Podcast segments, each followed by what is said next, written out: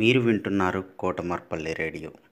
విద్యార్థుల్లో కథా నైపుణ్యాలు అలానే పద్యాల నైపుణ్యాలని పెంచడానికి కోసం మిసెస్ ఉమారాణి గారు అలానే national council for teacher scientist NCTS India Lok mark foundation ELTA Warangal urban and Kotamarpalli radio సంయుక్తంగా చేపడుతున్నటువంటి ఈ కార్యక్రమంలో మూడవ తరగతి నుంచి పదవ తరగతి వరకు ఎవరైనా పాల్గొనవచ్చు ఎయిత్ నవంబర్ ట్వంటీ ట్వంటీ లోపల మీరు పేరు నమోదు చేసుకొని మీ ఎంట్రీస్ పంపవలసి ఉంటుంది.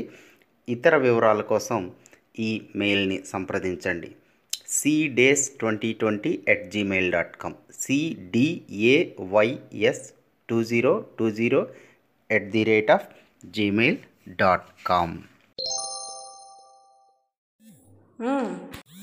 పేరు ఎం అర్చన నేను ఏడవ తరగతి చదువుతున్నాను. జెడ్పిహెచ్ఎస్ చిల్పూర్ జిల్లా జనగాం. రామాపురం అనే గ్రామంలో సీతయ్య అనే రైల్వే గార్డ్గా పనిచేస్తుంటాడు. అతనికి విజయ అనే కూతురు ఉంది. ఆ సమయంలో ప్లేగు వ్యాధి వ్యాప్తి చెందింది. వైద్య బృందం ప్రజలకు రోగం వ్యాప్తి చెందకుండా తగు జాగ్రత్తలు తీసుకోమని సూచనలు చెప్తుంటారు.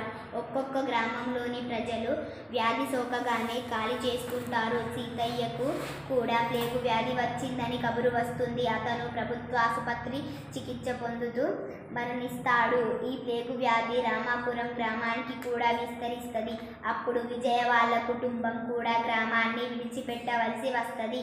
వారి కుటుంబానికి ఎవరి సహాయ సహకారాలు అందించకపోయినా విజయ విజయను ఎన్నో కష్టాలను ధైర్యంగా ఎదుర్కొని విజయను బాగా చదివిస్తుంది. విజయ కూడా కష్టపడి చదివి ఎస్ఐ జాబ్ వచ్చింది.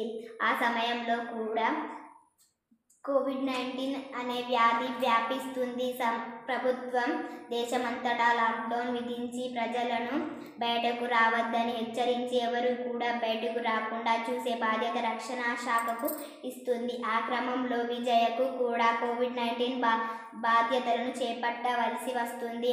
ఆ బాధ్యతలు నిర్వహించే క్రమంలో విజయ్కు కూడా కోవిడ్ నైన్టీన్ పాజిటివ్ వస్తుంది.